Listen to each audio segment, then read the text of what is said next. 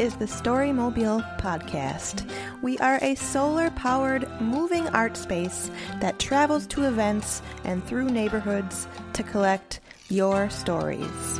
The Saint Paul Almanac book was created in two thousand five and has since been released annually. The goal is to bring together the diverse community of Saint Paul through literary arts. The Almanac is a meeting place for sharing stories and artwork of our community.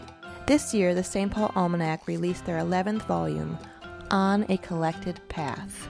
As part of a reading festival, authors have gathered at various venues throughout Saint Paul to read their fabulous work.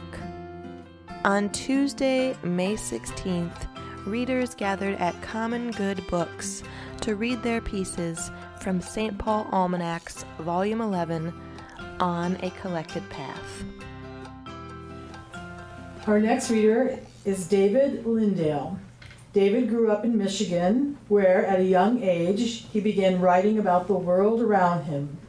He eventually left snowy Michigan for the warmer, sunny climate of Minneapolis. He is the author of the novel Watertown Fires. And welcome, David. It does feel a lot warmer here. um, This is uh, something I wrote. It's called uh, Night Rider. It's on page one sixty if you want to follow along. Um, I guess the just a quick little backup about this story is that um, I would always be walking to the store and I would see uh, these guys like riding their bikes in the middle of the night, and uh, just something that adults don't do. But then I kind of looked and I was like, you know, that, that seems like that would be kind of fun. So I, this is the story about me uh, doing it. On Friday, July third, I went for a night bike ride through the city. I've been wanting to do this for a year, ever since I saw some guys tearing through the city at night on their bikes.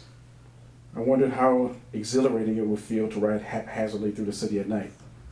So I did it. And it was amazing. The city is a different place at night. It's quiet, sleepy, and peaceful, but there's definitely an edge to it. It's the resting heartbeat of an animal, an uncertainty that isn't dangerous, but it makes you a little uncomfortable. The night I went, the moon was blood red, and it was quite the sight.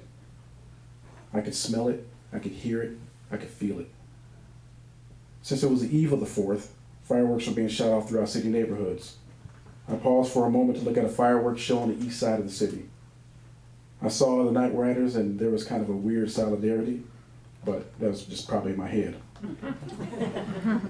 Riding through the night, Riding at night slows everything down, including yourself. I could hear, I could feel the noise and clutter in my mind being stilled by the night. Calming, clearing. It was just me on my bike in the middle of the city, in the dark. And I wasn't scared, only curious. What's that over there? What's that sound? What's that smell? I saw a young brother skateboarding down Kellogg. Homeless people at the depot. The cologne and perfume of a couple walking downtown.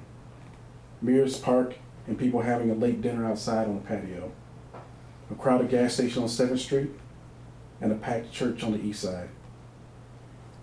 I rode to the top of the city, to Indian Mounds Park, and paused to watch the city sparkle.